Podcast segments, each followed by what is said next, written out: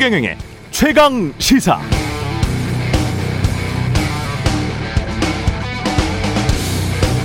네, 검찰의 고발 사주 의혹, 연이어 터진 여권의 정치 공작 논란, 일지를 정리해 보면 이렇습니다. 2020년 4월 3일과 8일 김웅 당시 미래통합당 당협 위원장이 조성은 당시 선대위 부위원장에게 고발장 초안과 판결문 등을 보냈고 그 파일에 손준성 보냄으로 표시된 것으로 봐서 검사 손준성이 보낸 보낸 것으로 보인다는 의혹. 2020년 4월 15일 총선이 치러졌고요. 총선 후 2020년 8월 정점식 의원을 통해서 미래통합당이 실제 검찰에 접수시킨 고발장이 4월의 고발장 소환과 내용이 판박이다는 의혹. 2020년 7월 말 박지원 국정원장이 취임했으니까 2020년 4월 원장 취임 3개월 전 진행된 고발 사주 의혹과 관련된 행위들에 국정원장이 개입됐을 가능성은 제로. 그러나 2021년 올해 6월 제보자가 평소 알고 지내던 뉴스버스 기자를 만나고 9월 보도가 나가기 전에 국정원장을 만났으니까 혹시 의혹이 터지는 과정에서 국정원장이 뭔가 역할을 했지 않았겠는가? 이게 여권의 정치 공작설입니다. 그러나 이렇게 시간대로 나눠 구분해 보면 여전히 고발 사주 의혹의 본질은 2020년 4월에 손준성 보냄의 손준성은 검사인가? 검사라면 손준성의 단독 행위인가? 아니면 그 위에 누가 지시 또는 공모, 묵인 했는가가 되겠습니다.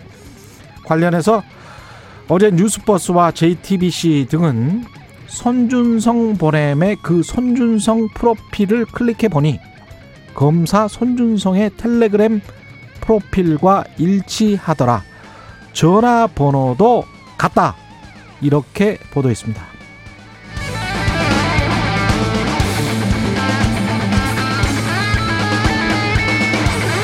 네, 안녕하십니까. 9월 14일 세상에 이익이 되는 방송 최경령의 최강시사 출발합니다. 저는 KBS 최경령 기자고요. 최경령의 최강시사 유튜브에 검색하시면 실시간 방송 보실 수 있습니다. 문자 참여는 짧은 문자 50원, 기본자 100원이 드는 샵 9730 무료인 콩 어플 또는 유튜브에 의견 보내주시기 바랍니다.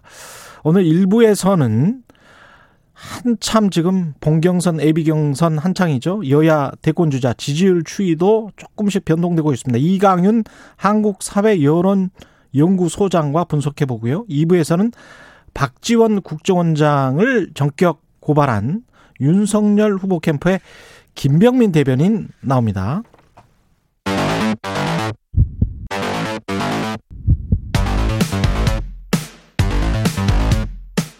오늘 아침 가장 뜨거운 뉴스 뉴스 언박싱 자 뉴스 언박싱 시작하겠습니다. 민동기 기자 김민하 시사평론가 나와 있습니다. 안녕하십니까? 안녕하십니까? 안녕하세요. 예, 간단하게 이 소식은 좋은 소식입니다. 서울 지하철 노사 교통공사 노자 노사가 협상 극적으로 타결했습니다. 핵심 쟁점이 구조조정이었거든요. 예. 적자가 계속 발생해서 교통공사 쪽에서 한 1,500명 구조조정하겠다 이런 입장을 밝혔는데 어, 이 협의를 통해 가지고요 재정 위기를 이유로 강제적 구조조정이 없도록 한다. 그리고 노사 공동 협의체를 구성해서 경영 정상화 방안을 진행토록 한다 이런 합의점을 마련을 했습니다. 근데 마지막 절차는 하나 남았습니다. 노조 같은 경우는 내부 회의를 통해 가지고요. 조합은 과반수 이상의 투표를 해서 찬성을 해야 효력이 발생을 하거든요. 예. 이 절차가 하나 남아 있고 서울시가 어떤 입장을 밝히느냐가 또 관건입니다. 왜냐하면 서울교통공사 예산을 쥔 그게 서울시거든요. 근데 서울시가 어제 이 합의와 관련해서는 별다른 입장을 내지 않았기 때문에 아 그랬군요. 네, 어떤 입장을 내느냐에 따라서 약간 또 갈등이 발생할 소지는 남아 있습니다. 이게 이 서울교통공사가 과거에 이제 그 서울지하철공사하고 그 뭐 도시철도공사하고 이제 통합한 결과물이지 않습니까? 예. 근데 그 이후에 상당히 이제 적자폭이 이제 원래도 이제 양 공사가 컸고 합치고 나서 더 커졌는데 여러 가지 뭐 코로나19라든지 이런 요인으로 적자폭이 더 커져서 인력을 감축할 수밖에 없다. 이게 사측의 논리였어요. 근데 이제 아무래도 우리가 두 가지 점을 생각을 해야 되는 게 첫 번째로 어쨌든 지하철이라는 것은 시민의 발이고 공적인 성격이 대단히 강하기 때문에 일정 정도는 적자가 발생할 수밖에 없는 구조여야 된다는 것을 인정할 필요가 있겠죠.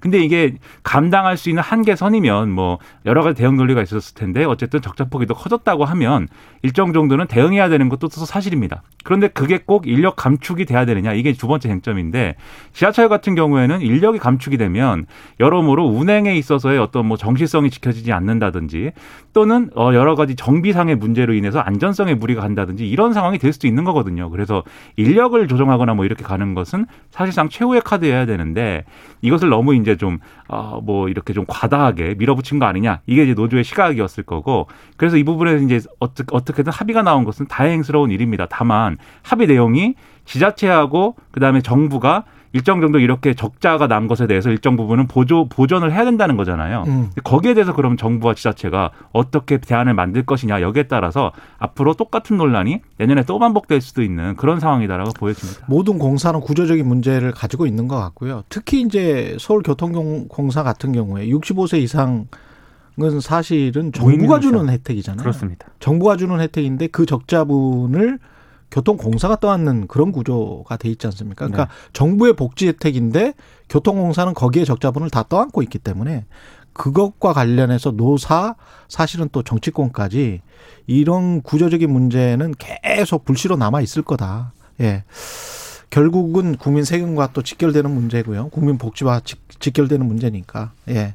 이런 공사들 굉장히 많습니다. 네. 예.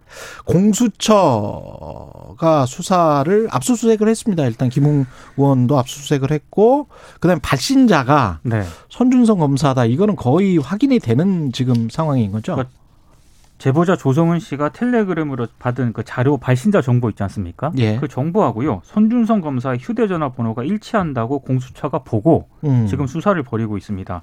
어제 이제 공수처 수사 내용하고요. 그 다음에 조성은 씨가 또 인터뷰한 게 있거든요. 예. 그리고 언론 보도를 좀 종합을 해보면 손준성 보냄이 표시된 그 자료 있지 않습니까? 텔레그램에 그 자료를 보면은 어, 뉴스버스 전혁수 기자 같은 경우에 핸드폰에 손준성 검사 핸드폰 번호가 저장이 돼 있었거든요. 예. 근데 그 어, 조성은 씨가 전달받은 그 텔레그램을 전달받은 자료를 보면 손중성 보냄으로 돼 있는 그 사람의 에, 그 클릭을 하면은 음. 그 클릭한 그 화면하고 어, 이 뉴스버스 전혁수 기자가 저장돼 있는 번호의 그 프로필 화면이 있지 않습니까? 예. 똑같죠. 그게 만약에 같은 화면이 뜨게 되면은 예. 동일 인물일 가능성이 굉장히 높은 거 아니겠습니까? 사실은 뭐 우리가 계속 지금 가능성이라고 이야기를 하고 있는데 동일 인물이죠. 그게 그렇습니다. 이게 동일 인물이 아닐 수가 없어요. 그게 그래서 프로필까지 같은데 조- 이름이 같고. 조성은 씨가 전혁수 기자와 같이 있는 자리에서 그걸 예. 확인을 했다는 거고요. 예. 그 자료를 이제 공수처라든가 수사기관에 제출하지 않았습니까? 게다가 전화번호까지 같다며요. 그렇습니다. 그래서 공수처도 이 부분을 확인을 했다는 겁니다. 여러분 텔레그램 보시면 옆에 기록란 같은 게 보이거든요. 네. 그러면 자기가 전화번호를 가지고 있는 사람이면 이렇게 누르잖아요. 네. 그러면 그 전화번호가 떠요. 가지고. 네. 그러면 자기가 가지고 있는 전화번호가 그 전화번호면 그건 동일 인물이지. 그거를 어떻게 동일 인물이 아니라고 할 수 있겠습니까? 그거는 저는 그 부분에 대해서 예. 지금 말씀하신 이제 뉴스버스 기자하고의 이제 검증 과정이 있었고 예. 별도로 이제 JTBC라든지 다른 언론도 비슷한 과정을 거쳐서 검증을 했거든요. 음. 조성은 씨가 가지고 있는 손준성 보냄이라고 돼 있는 자료를 이 손준성 검사의 핸드폰 번호를 가지고 있는 JTBC라든가 어떤 기자의 이 텔레그램 계정으로 전송을 해서 예. 그 전송을 하면 똑같이 또 손준성 보냄이라고 찍혀 있으니까 그렇죠. 그 손준성 보냄을 또 누르면 음. 그러면 만약에 이 손준성 검사와 다른 사람 다른 어떤 손준성이라고 뜨면은 그거 이제 동일 인물이 아닌 건데 마찬가지입니다. 손준성 검사 자기가 갖고 있는 손준성 검사 연락처가 떴다는 거예요. 예. 그럼 이거는 이제 동일 인물이다라고 볼 수가 있겠는데 다만 이 과정에서 손준성 검사는 텔레그램을 탈퇴한 것으로 탈퇴했어요. 보입니다. 탈퇴했다며요. 네. 근데 이 시점에 근데 세 가지로 교차 크로스가 됐기 때문에 예. 일단 조성은 씨하고 전혁수 기자가 있는 자리에서 확인을 했고 음. 그다음에 지금 방금 저 김민하 평론가 얘기한 JTBC라든가 언론사에서도 이거 검증을 했거든요. 음. 역시 이제 같은 걸로 확인이 됐고 또 공수처도 포렌식을 통해 가지고요. 이걸 조사를 해- 하지 않았겠습니까? 예. 역시 같은 걸로 확인이 됐기 때문에 이 정도 되면은 동일 인물로 봐도 무방할 것 같습니다. 근데 이 시점에 이제 텔레그램을 탈퇴했다는 거는 텔레그 굉장히 이제 혐의가 짙잖아요. 그런 상황에서도 텔레그램을 탈퇴했다는 거는 텔레그램에 더 보여주고 싶지 않은 어떤 정보가 있을 수 있다라는 것을 암시하고 있, 있다라고 볼 수도 있겠습니다. 그럴 가능성이 충분히 있어 그렇죠. 보여요. 예. 지금 즉- 누가 봐도 그러면 본인이 손준성 검사 본인이 맞다 그 손준성이 이런 거를 지금 다 확인이 됐는데도 이 시점에 그냥 탈퇴를 해버렸다는 거는 네. 이거는 나는 더 보여주고 싶지 않은 뭔가가 있다는 거죠. 디지털 증거라고 하는 게 예, 에, 탈퇴를 하지 않는 이상 계속 뭔가가 나올 수밖에 없는 구조거든요. 그렇죠. 네. 그러니까 어제 또 공수처가 영장 청구한 거그 예. 영장 내용에 대한 보도도 나왔는데 음, 그 보도를 보면은 이 손준성 검사가 이 고발장을 실제로 작성한 사람인지 음. 아니면 다른 검사를 시켜가지고 작성하게 만든 다음에 전달만 한 것인지 이거 과정에서 김웅 의원하고는 어떤 역할을 이제 뭐 한 것인지 이런 것들에 대해서 여러 가지 가능성을 놓고 지금 수사를 하고 있다라고 하는 거거든요. 만약에 그렇죠. 그렇다고 네. 한다면 공수처는 뭐 물론 이제 공수처가 이것을 수사하기 위해서 이제 구성한 법리에 따라서 이제 만든 그러한 내용이기도 하겠습니다만 어쨌든 손준성 검사가 이 혼자서 이제 다 한 게 아니라 음. 당시에 대검이 어떤 조직적으로 뭔가 이 역할을 같이 분담했다라는 것까지 전제하고 지금 수사를 하고 있는 것이기 때문에 그와 관련된 뭐 여러 가지 정황이나 이런 것들이 추가로 나올 수도 있으니까 그런 것들을 또 지켜봐야 될 필요도 있고 손준성 검사의 이러한 행위도 그런 것과도 연관돼 있는 게 아닌가 그런 추측도 해볼 수가 있는 거죠. 공수처도 지금 그 사실을 적시를 했죠. 척시를 했습니다. 예. 네, 수사를 하고 있고요. 그리고 누군가와 지금 누구한테 지시한 것 같다라는 거 아니에요? 그러니까? 손준성 검사가 당시 이제 그, 그 대검찰청 수사 정보 정책관이지 않습니까? 예. 근데 이제 고발장이라든가 이런 거를 분명히 뭐 손준성 검사가 직접 쓸, 썼을 수도 있지만 차장 검사급이 고발장을 직접 썼을 그러니까 리가 없어요. 직책 등을 예. 고려했을 때 예. 한마디로 이제 밑에 검사를 시켰을 가능성도 있지 않겠습니까? 예. 그래서 이제 그 부분까지 염두를 해두고 그래서 고발장 작성 과정에 다른 검사가 동원됐을 가능성을 일단 공수처도 열어두고요. 음. 그래서 지금 이 손 검사의 직권남용죄 성립 여부를 이제 검토를 하겠다 이런 차원으로 보입니다. 예. 이 얘기는 무슨 얘기냐면 손중성 검사 개인의 어떤 그런 범죄 행위가 아니라 대검 차원에서 이 문제가 개입됐을 수도 있다. 공수처가 이렇게 판단을 하고 있는 것 같아요. 다만 아직까지는 이제 가능성을 열어놓은 그렇죠. 수준인 것 같고요. 그럼요. 또 이런 예. 문제도 있습니다. 공수처가 이제 수사를 하려면 이제 혐의가 뭐냐가 중요한데 예. 공수처가 지금 수사할 수 있는 혐의가 직권남용하고 개인정보보호법 위반인데 직권남용으로 수사를 이제 해야 이 배경이 뭔 의도였는지가 이제 드러나는 것이기 때문에 음. 일단은 직권남용의 법리를 적용하는 걸 전제로 지금 영장을 이제 쓴 걸로 보여요. 그래서 음. 그런 차원도 같이 있다는 걸 같이 봐야 됩니다. 예.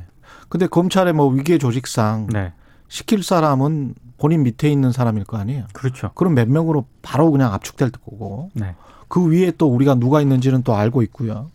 야당은 어 이 프레임을 박지원과 조성은의 관계 여기 연관설 그래서 어떤 여권이 정치 공작을 한 것이다.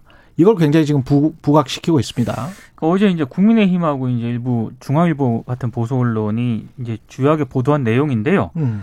어, 박지원 국정원장을 이 제보자가 만난 날이 지난해 8월 11일이잖아요. 예. 근데 공교롭게도 음. 이준석 대표 국민의힘 대표 주장에 따르면 음. 어, 8월 10일 전날하고 8월 12일에 휴대전화 캡처된 메시지들이 언론에 공개가 됐다. 공교롭게도 어? 앞과 전후에 휴대전화 캡처된 메시지가 그러니까 그때 이- 공개됐어요? 조성은 씨가 김웅 의원에게 그 전달받은 그 내용 캡처 다운로드한 파일 가운데 한 예. 106건이 박지원 원장 만나기 전날인 지난해 8월 10일하고요. 예.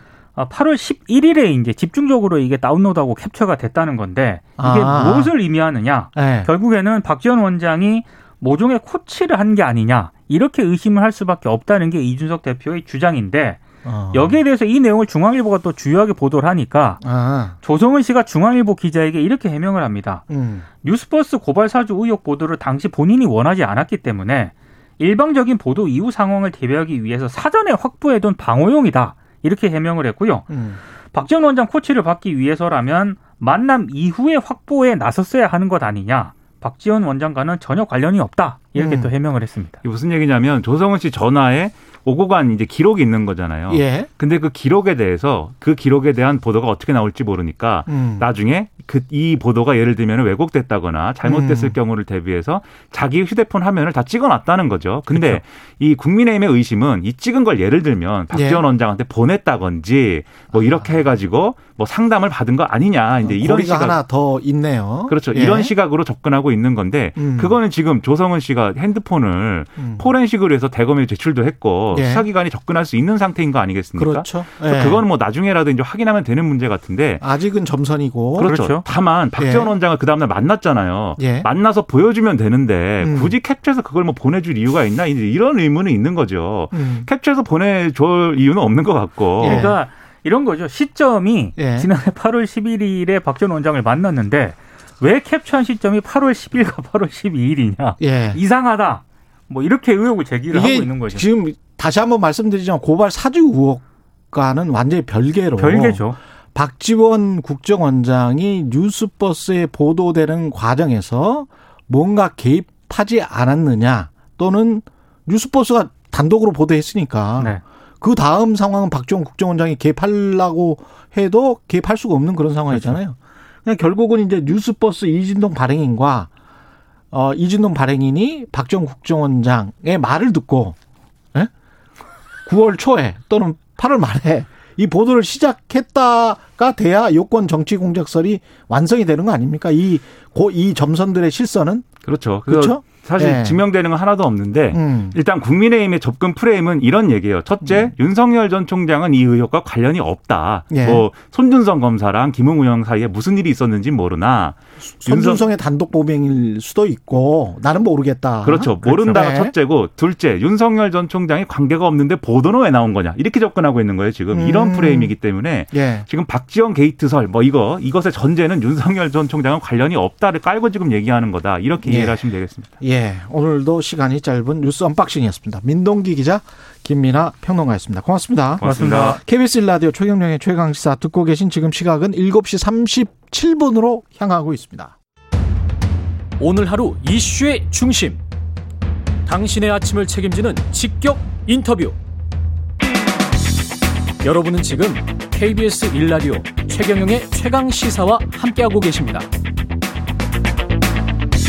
예, 대선 6개월 남짓 남았습니다. 여야 대선 경선 열기도 뜨겁고요. 대선 경선 후보들의 지지율 추이 판도가 약간씩 변하고 있는데 한국 사회 여론 연구소의 이강윤 소장 나와 계십니다. 안녕하십니까? 안녕하십니까. 예, 반갑습니다. 예. 소장님 일단 어제 더불어민주당 정세균 전 총리가 사퇴를 했습니다. 중도 예. 4위인데 이제 추미애 후보에게 뒤집힌 거잖아요. 강원에서. 그랬죠. 예. 예. 어떻게 보세요? 그 그럴 수밖에 없었던 겁니까? 뭐 많은 고민을 하셨겠죠. 예. 어, 첫 질문 그리고 아침부터 야박한 말씀을 정세균 전 후보께는 드리게 돼서 조금 미안스럽지만 예.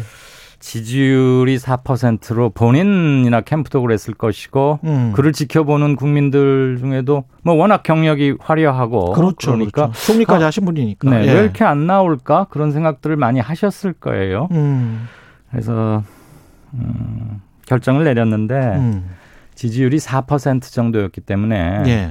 사퇴의 충격 또는 그 지지율이 어디로 가느냐 예. 이건 그렇게 큰 문제는 아닐 것 같습니다. 아, 그래요. 점유하고 있던 게 매우 적었기 때문에 예.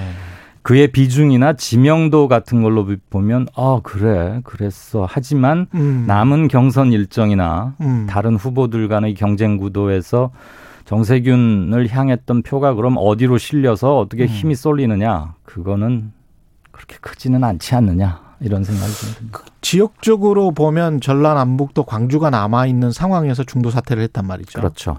그런 것도 의미가 있을 것 같습니다. 왜냐하면 네. 보통 사람들이 상식적으로 생각하기에는 호남이나 특히 자신의 텃밭인 전북에서 많이 얻을 수 있는데 네. 그것까지 한번 보지 그랬나라고 생각할 수도 있을 것 같은데 꼭 그런 것 같지는 않아요. 또 예, 여론조사 추이를 보면. 그렇습니다. 예. 오히려 오히려 자신의 출신지이자 정치적 기반이라고 할 수 있는 곳에서 예. 평소 정 전 총리가 누려왔던 지지 같은 것을 확인하지 못하면 음. 데미지가 오히려 더 클 수도 있겠고요. 예. 지금 이른바 1, 2위 후보가 50대 30 정도로 가지고 가져가고 있고 예. 고발 사주 문건 이런 반검찰의 기수이자 상징이기도 했던 추미애 후보가 고발 사주 문건 터지면서 꼭 그것 때문이라고 뭐볼 수는 없겠습니다만 예. 상당한 영향을 미쳤다고 보이는데 예. 그래서 치고 올라왔지 않습니까? 예.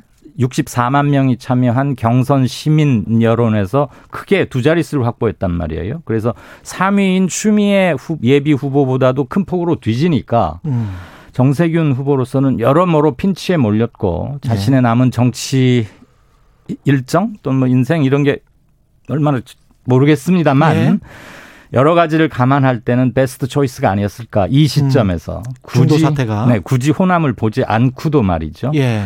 그런 점으로 읽어주는 게 더 좋지 않을까 싶습니다. 민주당 경선 후보들 같은 경우는 이재명이 지금 압도적 선두고 추미애가 3위로 약진을 했고요. 네. 이낙연 후보 같은 경우는 역전의 기회가 아직 남아 있습니까? 어떻게 보십니까? 말씀 잘 드려야 되죠. 예. 있다고는 보여집니다. 있다고는, 있다고는 예. 네, 쉽 결코 쉬워 보이진. 않습니다만 예. 지금 남아 있는 음, 두 번의 큰 기회는 호남에 이제 권리당원이 한 20만 명 되지 않습니까? 예. 여지껏 했던 충청 강원 합쳐보다 그보다 훨씬 규모가 크고요. 음. 또 한번 역시 중요한 건 마지막 주에 치르게 돼 있는 10월 둘째 주에 치르게 되는 서울, 인천, 경기 수도권입니다. 예. 게다가 시민 경선이 약 200만 명 정도 추산이 되는데요. 그 중에 한 65만 명은 엊그제 발표가 됐고 음. 나머지 한 130만 명 정도 추산되고 있습니다. 예. 이들의 조사 결과 역시 10월 10일경에 발표가 됩니다. 10월 예. 10일에.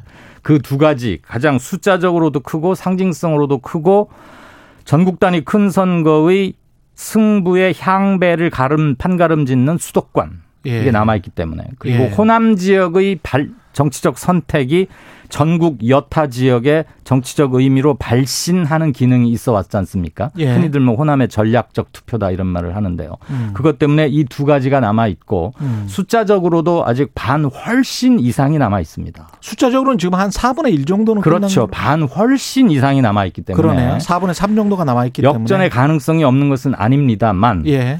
어느 지역을 돌려보든 여론조사를 하든 뭐 저희 기관 거든 타 기관 거든 그렇고 추세를 봐도 이재명 음, 현 경기지사가 50% 육박하거나 50%를 조금씩 넘기는 것은 꾸준히 발견되는 추세다. 예.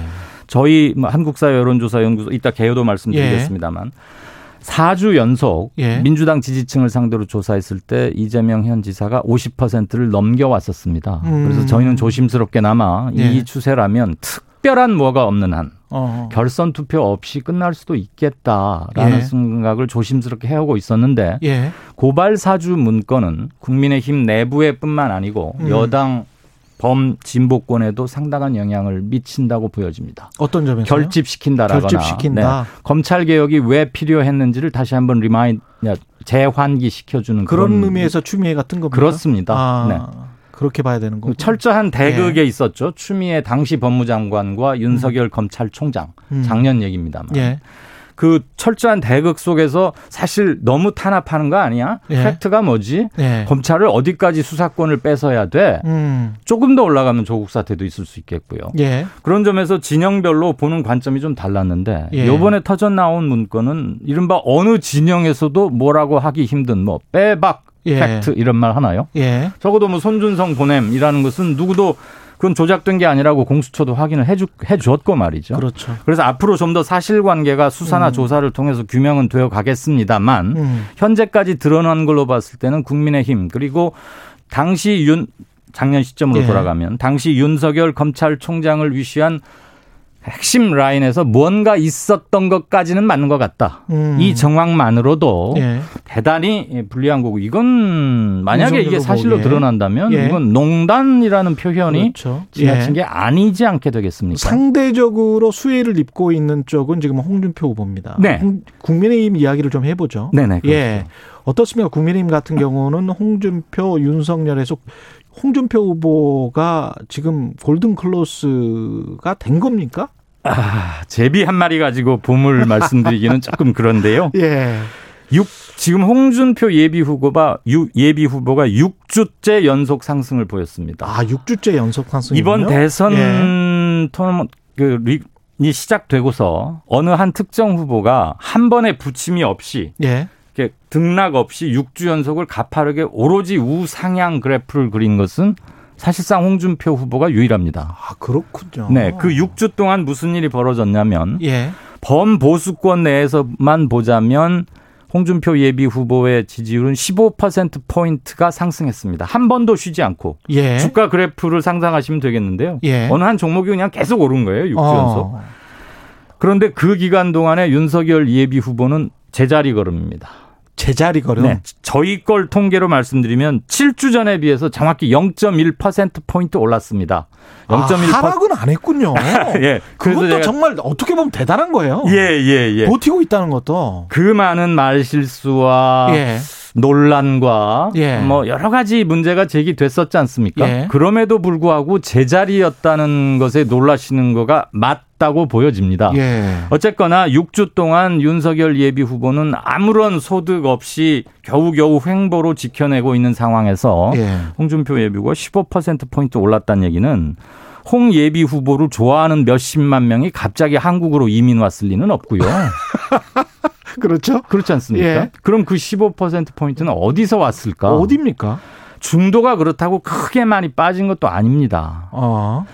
윤석열 예비 후보가 그 전에 보였던 자기 지지율의 정점, 예. 천장에서 보면은 약 10%포인트가 빠져 있습니다. 아. 그러니까 윤석열 예비 후보는 그 전이 자기의 피크였어요. 예. 그리고 지금 이제 6, 제가 7주 전을 말씀드리는 거는 홍 예비 후보가 6주를 계속 치고 왔기 때문에 그렇죠, 그렇죠. 럼 7주 전으로 한번 가보자는 대비해서 것이고 네. 예. 7주 전 시점에 비하면은 윤석열 예비 후보는 횡보지만 예. 그 이전에는 윤 예비 후보가 한 단계 위였죠. 거- 거의 압도적이었잖아요. 네, 거기서 윤 예비 후보는 11% 포인트가 빠진 상태로 7주 전에 도달했습니다. 예. 그리고 윤석열 총장은 쭉 횡보를 하고 있고 음. 그 시점부터 홍 예비 후보는 치고 달리기 시작해서 15%가 올라온 거예요. 예. 즉 윤석열 예비 후보가 정점에서 보여줬던 자기 지지율에서 상당히 10% 포인트 가량 빠졌던 게 음. 홍 예비 후보에게 갔다고 보시는 게 숫자가 말해주는 팩트라고 보입니다. 이게 세대나 어떤 지역적 특성이 있습니까? 있습니다.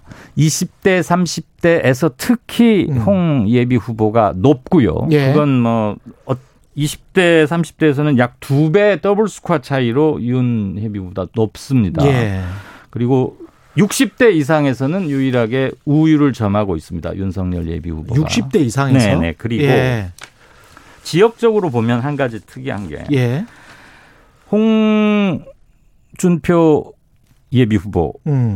시동을 걸기 전에 예. TK에서 윤석열 예비 후보는 50%에 육박하거나 어떤 음. 조사에서는 넘긴 적도 있습니다. 대구, 예. 경북 보수의 본산이라고 하는 TK에서. 음. 그런데 지금은 그 숫자가 40% 정도로 내려왔습니다. 어쩔 땐 아. 39 정, 30대 후반을 보이기도 합니다. 예. 그런데 바로 그 TK 지역에서 홍 예비 후보가 10%쯤을 보이다가 지금은 29 내지 30 정도로 올라섰습니다. 우리 최경영 기자 늘 경제 해설 잘 해주셔서 잘 듣고 있는데요. 예.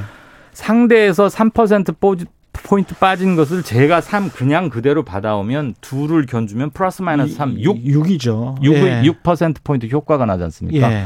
적어도 대구 경북 지역만 보면 거의 지금 그 양상입니다. 윤석열 음. 전 총장이 대구 경북에서 누리고 있다가 잃는 것의 한 7, 80%는 홍 예비 후보가 예. 나머지 2, 30% 정도는 유승민 후보가 나눠 갖고 있습니다. 예. 다른 후보들에게는 잘 가지 않습니다. 예. 즉 TK 민심은 윤석열에서 아, 물음표를 찍기 시작하면서 아. 이거 좀 달, 달리 생각해 봐야 되는 거 아니야? 다른 사람을 찾아볼까? 그러면서 고개를 돌리기 시작한 거에 대부분은 홍 준표에게 갔고 아. 그 중에서 조금은 유승민 후보에게도 갔다. 그래서 유승민 후보는 지지율이 별로 생각보다는 생각보다는 네. 그러네요. 그리고 정치도 오래 했고 비교적 지명도도 있고 예. 지난 대선에도 출마했음에도 불구하고 음. 조금 올라가는 폭은 홍준표 예비 후보에 비하면 훨씬 적죠. 음. 성큼성큼이라면 예. 홍준표 후보가 성큼성큼이라면 유승민 후보는 조금씩 조금씩 이렇게 가는 것 같은데 아직까지 페이스로는 아마 뭐 대중들과의 접점에서 한마디로 리드멘트를 뽑아내는 응축된 메시지 전달 능력 음. 이런 거에서는 홍준표 후보가 확실히 조금 앞서 있는 것 같고요. 예. 그리고 가려운 데를 긁어주는 것도 좀 잘하는 것 같아요. 아. 네, 워딩도 좀 잘 만들어내고요. 예. 그리고 대중성 면에서는 조금 더 홍 후보가 이 유승민 음. 예비 후보보다는 좀 나은 게 아니냐 싶고 최재형 전 감사원장이나 원희룡 후보나 이런 분들의 어떤 지지율은 특별히 뭐 특기할 만한 사안이 있, 있나요? 최근 두 주일치 추세를 보면 예. 저희 한국사회 여론연구소 조사로 보면 이분들은 오히려 그러니까 윤석열이 주춤하거나 전반적으로는 우하향입니다. 예. 최고점에서 비했을 때는 우하향이 맞고요. 음. 최근 7주만 약간 횡보 국면이라는 얘기는 한번 떨어져서 바닥 다지기라고 볼 수도 있고 예. 잘못하면 추가 하락할 수도 있는데 예. 그 국면에서 즉 윤석열이 갖고 있다가 많은 부분이 흩어져 나갔는데 그러면 홍준표와 유승민이 이렇게 좀 많이 나눠 가졌고 나머지 음. 분들은 조금 처음에는 가는 것 같았는데 오히려 이분들도 1 내지 1.5% 포인트씩 빠졌어요. 예. 근데 이분들이 워낙 지지율이 그렇게 높지 않아서 음. 4%를 보이다가 2.5%로 빠지는 거는 이분들에게는 큰 겁니다. 큰 거죠. 네. 예. 그래서 오히려 지금 거론하신 세 분의 후보들 예비 후보들은 그 와중에서도 조금씩 빠졌어요. 예. 그러니까 윤석열에게서 빠진 것, 이분들에게서 빠진 적어 보이는 그러나 여러 명 합치면은 1%씩만 해도 다섯 명이 5% 포인트 아닙니까? 그렇죠. 이런 것들을 홍준표와 유승민이 나눠 갖고 있는데 예. 나눠 갖는 비율은 8대 2 또는 7대 3 정도로 홍 음. 예비 후보가 압도적이다. 그 방금 말씀하신 여론조사 개요를 네. 잠깐만 말씀해 주십시오. 예. 네, 한국사회연구소 한국사회 여론연구소 여론조사는 TBS 의뢰로 전국 만 18살 이상 성인 남녀 1,004명을 대상으로 지금 제가 주로 언급해드린 데이터는 네. 지난 9월 10일, 11일 이틀간 조사한 겁니다. 중앙선관위 제공 안심번호 무선 ARS 방식 100%로 표본 오차는 95% 신뢰 수준에서 플러스 마이너스 3.1%포인트, 응답률은 6.9%고요. 6.9%.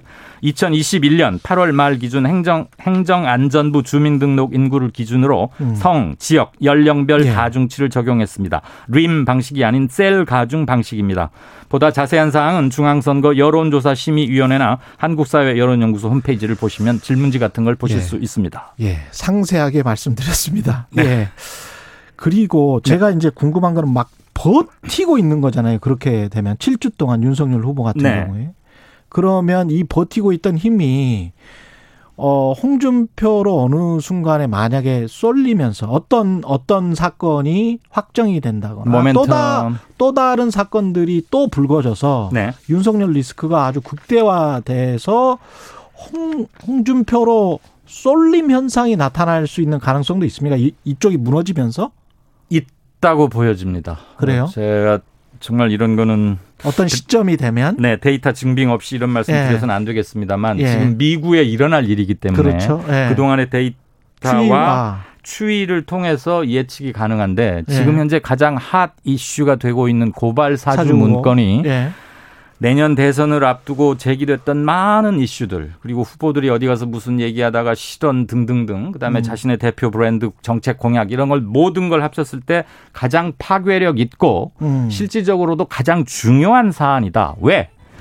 검찰은 과연 공정한가? 음. 이 나라의 공권력은 제대로 작동되고 있는가? 예. 최근까지 음. 그리고 혹시라도 농단이라고 할 수 있는 점은 없는가? 음. 이 부분에 대해서 앞으로도 더 많은 더 많은 팩트가 조사가 끝에 나오겠지만 현재 드러난 것만으로도 시작했죠. 네 그리고 그 알겠습니다. 의심을 뒷받칠 만한 것들이 음. 계속 나오고 있고요. 예. 그런 점에서 듣겠습니다. 이게 가장 파괴력이 크지 않을까 싶습니다. 한국사회 여론연구소 이강윤 소장이었습니다. 고맙습니다. 감사합니다. 예.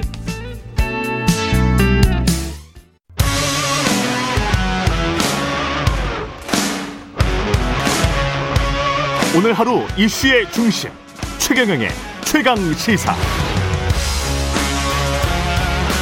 네, 정치권을 뒤흔들고 있는 고발 사주 의혹. 어, 이 건은 윤석열 전 검찰총장의 사전 인지 가능성, 묵인 가능성, 연루 의혹을 집중 제기하고 있고요. 국민의힘은 어, 보도 과정에서 박지원 국정원장의 배우설 개입 가능성을 어, 제기하고 있습니다. 윤석열 후보 캠프에 김병민 대변인 나와 있습니다. 안녕하세요. 예, 예. 안녕하세요. 반갑습니다. 요즘 힘드시죠? 체력적으로 힘이 많이 듭니다. 예. 아, 새벽부터 밤까지. 정신적으로는 힘 안 드세요? 정신적으로는 예. 캠프 내 사람들 분위기들이 다들 좋고 괜찮습니까? 예, 예, 같이 예. 의지하면서 지내서 즐겁게 지내고 있습니다. 예. 일단 그 지금 약간 좀 수세에 몰렸다라고 생각을 하십니까? 판세는 어떻게 보세요? 어, 이 뉴스버스 보도권을 말씀하시는 건가요? 예. 이게 벌써 한 열흘 정도 가까이가 됐죠. 그렇죠. 9월 초였으니까. 예, 열흘 정도 되는 기간 동안 윤석열 후보의 뉴스로 사실 뉴스버스 보도가 연결된 것 같아요. 예. 근데 가만히 살펴보면 이 뉴스버스 보도 어디에도 음. 윤석열 후보가 연결돼 있다는 근거를 찾을 수가 없습니다. 그렇죠. 그러니까 검찰의 고발 사주 의혹입니다. 네. 그렇죠. 그게 이제 예. 고발장도 아직까지는 괴문서기 때문에 어디서 작성된 것인지를 밝혀야 되는 상황이고. 어. 그렇죠. 지- 출처가 아직 나오진 않았으니까. 그러니까 손준성 보냄이라는 보냄이지만 그건- 예. 손준성 검사가 했다라고 확인이 되지 않기 때문에 그렇다면 이건 어디서 작성된 것인가? 예. 아주 만약 손준성 검사가 보냈다 하더라도 아니 그러니까, 그러니까- 전화번호랄지 뭐 이런 예. 거는 거의 확인이 되니까 그러니까 프로필은. 손준성 검사가 확인이 되더라도 예. 이 고발장을 찍어서 보낸 거지 않습니까? 그렇죠. 그럼 이 고발장으로 보이는 문건을 누가 작성했는가는 또 다른 얘기잖아요.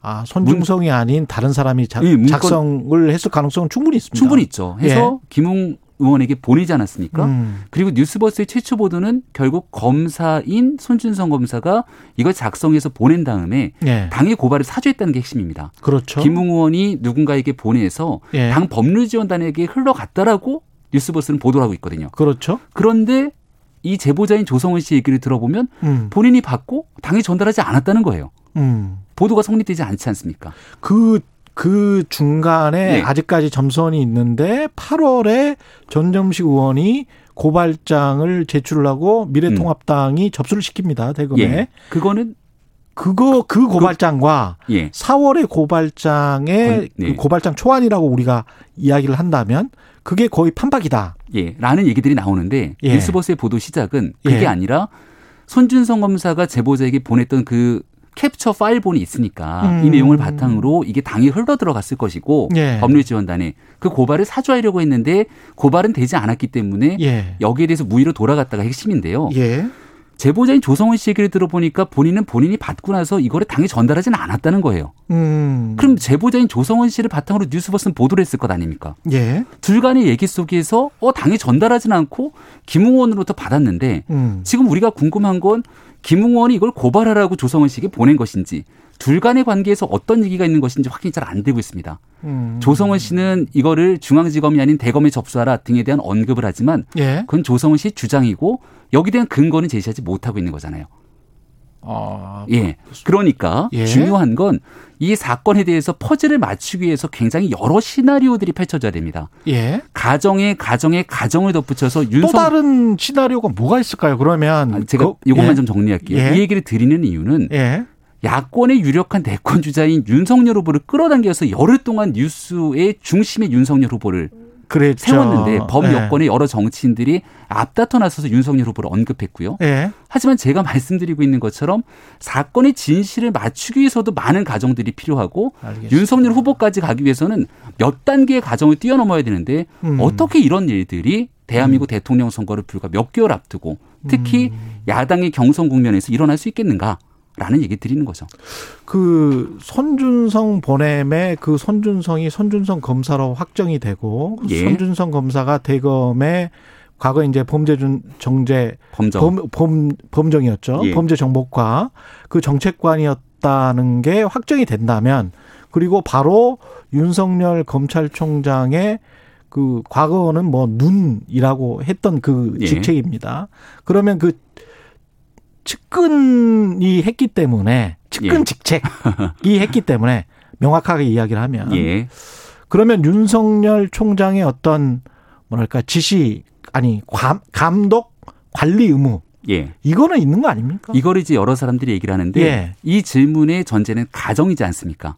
그랬더라면이라는 가정인데요. 어. 지금 중요한 건 이 일을 앞서 말씀드린 상황처럼 음. 수사를 통해서 밝혀질 수많은 일들이 있음에도 불구하고 가정을 바탕으로 그랬다면 윤석열 후보에게 문제가 있는 것 아니냐라고 네. 언급하는 순간 이러한 메시지들로 이미 대통령 선거가 돌아가고 있는 야권의 유력한 대권 주자에게 정치적 타격을 입히는 행위입니다. 그거는 부당하다. 나중에 시간이 지나고 나서 아니라고 밝혀진다 한들 예. 가정 때문에 그렇다면 윤석열 후보에게 문제가 있을 거다라고 언급하는 순간 음. 여기에서 얻게 되는 정치적 피해는 누가 책임지고 소급해서 보상할 수 있겠습니까? 만약에 그러면 손준성이 손준성 검사가 맞다고 한다면 네.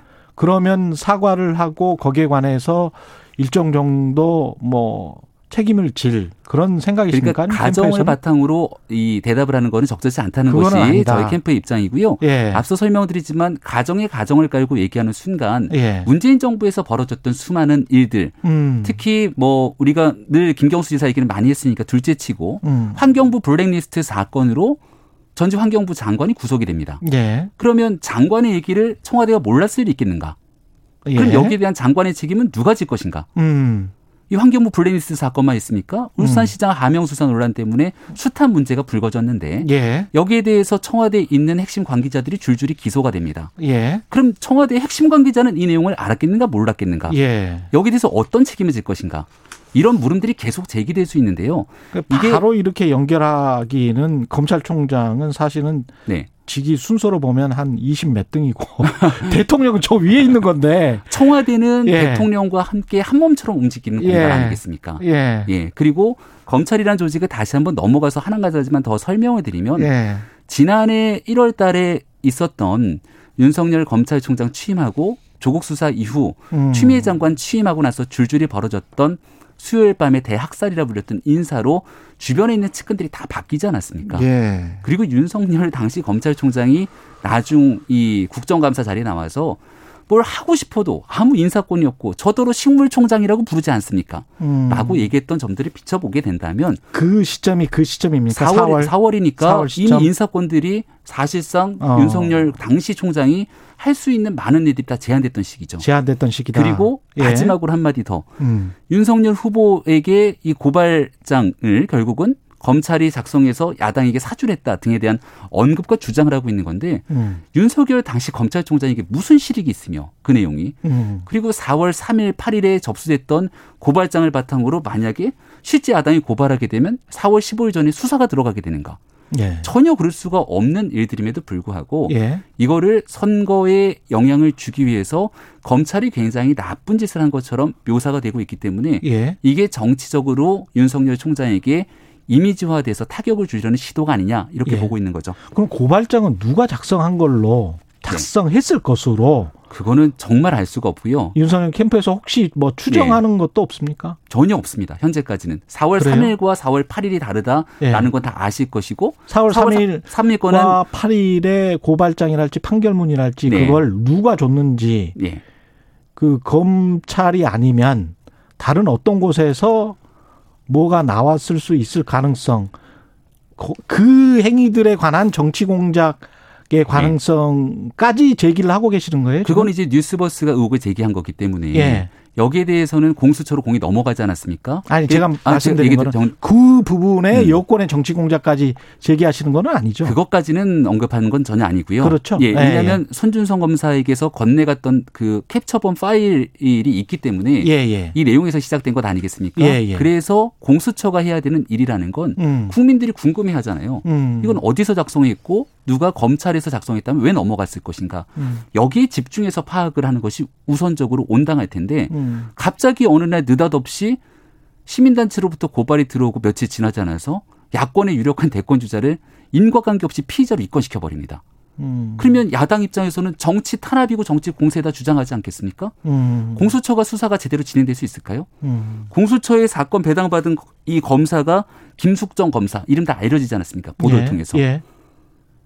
더불어민주당 여당의 의원 보좌관을 지냈던 인사고 예. 그리고 여권에 있는 많은 그 당시 패스트트랙 관련해서 여당 인사들의 이 변호를 맡았던 인사들이고 음. 여기에서 공수처 검사가 야당의 유력한 대권 주자에게 이런 방식으로 진행되게 된다면 음. 공수처 출범 당시부터 많은 전문가들 등이 우려했던 정치적 중립성의 문제를 고스란히 보여주는 거거든요. 예. 제가 공수처에 아쉬운 건 예. 사건이 배당되고 받았으면 진실을 규명하기 위한 절차를 밟아야 되는데 예. 왜 이런 오해를 받을 수 있는 문제들을 공수처 스스로 야기하는가? 그럼 그 피해는 결국 국민에게 돌아가는 것 아니냐는 거죠. 근데 그런 식으로 따지면 예. 검사들이 특정 검사가 가령 뭐 조국을 예. 수사했다. 근데 그 검사의 성향이 뭐 어떻다 저떻다 이렇게 공격하는 거는 좀 무리가 있잖아요. 음. 그러니까 이제 메신저를 공격을 해버리면 그 사람의 어떤 그 사람도 그 검사로서 정치적 중립을 선언하고 들어갔을 거 아니에요. 누구나. 과, 거의 예. 판결이라든지 예. 과거의 수사라든지 이런 내용들은 그들이 해야 되는 직무기 때문에 예. 그 내용들을 가지고 평가하는 건 저는 온당치 않다고 생각합니다. 예. 하지만 적어도 공수처가 새로 신설된 기관이잖아요. 음. 헌정사에 처음 만들어진 기관이고 음. 여러 자원들이 모였을 겁니다. 근데 왜 여기서 사건을 배당함이 있어서 야권의 유력한 대선 주자를 무리하게 끌어들이는데 여당 의원의 보좌관 출신이고 음. 여당에 관련된 수많은 사건들의 LKB 이 법무법인들이 늘 등장하게 되는데 음. 이런 연결고리 속에 있는 인물이 들어가 있게 되니까 음. 당연히 메신저에 대한 중립성 의무들이 터져나올 수밖에 없는 것 아니겠습니까? 중립성 의무라. 네. 게다가 그러면 이제 공수처가 다른 검사가 하면 네. 다른 검사나 대검의 이제 다른 검사들 예. 또는 검찰청의 다른 검사들이 하면 괜찮아요? 예를 들어서 그 예. 검찰 조직으로 넘어가서도 음. 만약 이 내용이 결과적으로 정치적인 중립성 의무를 훼손할 정도로 과도하게 흘러가게 된다면 그 이후로 많은 문제를 제기할 텐데 그 중에 핵심적인 인물 국민들이 봤을 때 누구나 아는 예를 들어서 과거 서울중앙지검이 이성윤 지검장이라든지 예. 이런 쪽에서 수사가 진행되게 되면 정치 탄압 아니냐 이렇게 주장하는 건 매우 당연한 일이잖아요. 야당 입장에서는. 아 그렇게 되는 건가요? 네. 그러니까 아, 그렇게 되면 그래서 제가 예. 제 얘기 좀 드리겠습니다. 예, 예, 예. 정치적으로 선거에 굉장히 예민한 음. 시기이기 때문에 음. 작은 오해라도 불러 일으키지 않기 위한 많은 노력들이 필요한 시기입니다. 더군다나 공수처는 새로 신설된 기관이기도 하고요. 그러면 그걸 네. 취재하거나 뭐 조사하거나 수사할 기자나 검사들 하나 하나씩 그런 식으로 말을 하면 예. 국가 기능이나 시민사회 기능이 제대로 작동할까요? 글쎄요, 그 제가 말씀드리는 건 음, 공수처는 앞서 설명드린 것처럼 굉장히 특수한 기관 아니겠습니까? 음, 그리고 검찰 조직 내에서도 이성윤 서울중앙지검장이 이끌었던 검찰 조직은 굉장히 특수할 정도로 정치 편향적인 상황들을 이끌어왔습니다. 예, 대한민국에 있는 많은 관료 조직 속에서 이런 방식으로 기이할 정도로 정치적 중립성을 위반한 일들이 얼마나 있었는지를 살펴보게 된다면 음. 저는 그렇지 않은 곳들이 훨씬 더 많기 때문에 문제가 있는 사람들 때문에 다른 공직자들이 피해를 받아서는 안 된다고 생각합니다. 그렇군요. 예, 이게 또 정말 상대적인 건데 윤석열 검찰에 그러면 그 수사를 담당했던 검사들은 그러면 정치적으로 공정했는가에 관해서는 청취자들의 몫이 될 것 같고 그러니까 자꾸 이런 식으로 이제 논의가 네. 진행되면 좀 우려되는 측면이 있는 것 같아서 근데 이제 가장 중요한 거는 박지원 원장이 예. 지금 윤석열 캠프에서는 박지원 원장이 보도 과정에서 그 뭔가 역할을 한 거 아니냐 그래서 정치 공작설이라고 하는 겁니까? 일단은 만난 사실 자체가 예. 보도가 되지 않았습니까? 그게 8월 시점 8월 11일, 11일 7월 21일인가요? 예. 그날 이제 캡처를 해서 뉴스버스에게 조성원 씨가 보냈던 날이고 음, 7월 달로부터 보도가 되는 9월 2일까지는 상당한 기간이 있습니다. 그렇죠. 근데 중간에 이, 런 내용들을 받았으면 예. 어느 정도 확인을 하고 보도 시점들을 정하고 음. 그리고 보도가 이루어지는 일련의 과정들이 진행될 텐데 음. 조성원 씨 입장에서는 본인이 원한 날짜가 아니었다고 얘기를 그건 하지 않았습니까? 예. 박지원 원장 얘기는 차치하더라도 예. 그리고 뉴스버스는 치자 이런 얘기를 했다고 하니까 뉴스버스가 깜짝 놀라갖고 유감을 표한다 이렇게 얘기를 해요. 아니 조성은 씨가- 기자가 치자라고 해서 그거는 그- 그- 일반적으로 예, 그 조성은 씨 예. 얘기인데 예. 그 뉴스버스는 그, 그 내용에 대해서 음. 유감이다라는 표현을 하게 됩니다. 자, 예. 중요한 건 그 중간 날짜에 박지원 원장과의 만남이 있잖아요. 국정원장과의. 예. 그리고 국정원장과의 만남이 있기 전날 상당히 많은 양, 100건이 예. 넘는 이 내용에 대한 캡처가 캡처 이루어졌다. 파일. 파일이 예. 이루어졌다는 이 상황만 놓고 보더라도 예. 이거는 그 박지원 캡처 파일을 박지원 네. 원장에게 주려고 캡처를 했다. 건넸다라고 얘기를 하고 있는 건 권성동 의원의 어저께 국회에서의 주장이었고요. 그런 예. 제보들이 있다라는 거니까 예. 사실관계를 명확하게 하기 위해서 지금은 공수처가 음. 어저께 고발이 들어갔잖아요. 음. 음. 국민의 저 어, 윤석열 후보 캠프와 관련된 여러 예. 사람들이 박지원 국정원장 등에 대한 고발이 공수처에 들어갔습니다. 예. 공수처에서 관련된 사건 접수하고 배당받고 여기에 대해서 압수수색 들어가기까지 채 일주일이 안 걸렸거든요. 예. 전광석화가 치러져서 관계가 없는 진짜 관계가 없는 윤석열 후보자를 피의자로 입건합니다. 음. 형평성의 방식에서 관련된 의혹들이 충분히 제기되고 있는 국정원장에 대한 내용들 음. 똑같은 방식으로 강제 수사 나서야 되는 것 아니냐라는 게 지금 국민의힘 그리고 윤석열 후보 캠프 측의 주장이기 때문에 예 여기에 대해서는 사실관계를 만약에 권성동. 의원이나 다른 의원분들이 국회 내 면책 특권을 이용하지 않고 예 국회 밖에서 방송에서 직접 그 부분을 그렇게 주장을 하신다면 예. 어떤 설득력이 있는 고리 다 뭔가가 있어서 저렇게 이야기를 한다라고 할 것 같은데 음. 아직까지는 지금 국회에서 이야기를 하고 계신단 말이죠. 권성동 의원의 국회에서의 면책 특권을 활용한 주장 딱 예. 하나는 건넸을 수 있다라는 음. 거 하나고 그렇죠. 그거를 가로 열고 가로 닫고 빼고 나면 예. 나머지는 다 진실 아닙니까? 캡처를 박지원 원장 만나기 전에 음. 그 숱한 기간이 있는데 왜 꼭 그날 캡처를 해야만 했을까? 롯데 호텔이라고 하는 굉장히 고가의 음식이 나오는 호텔에서 예.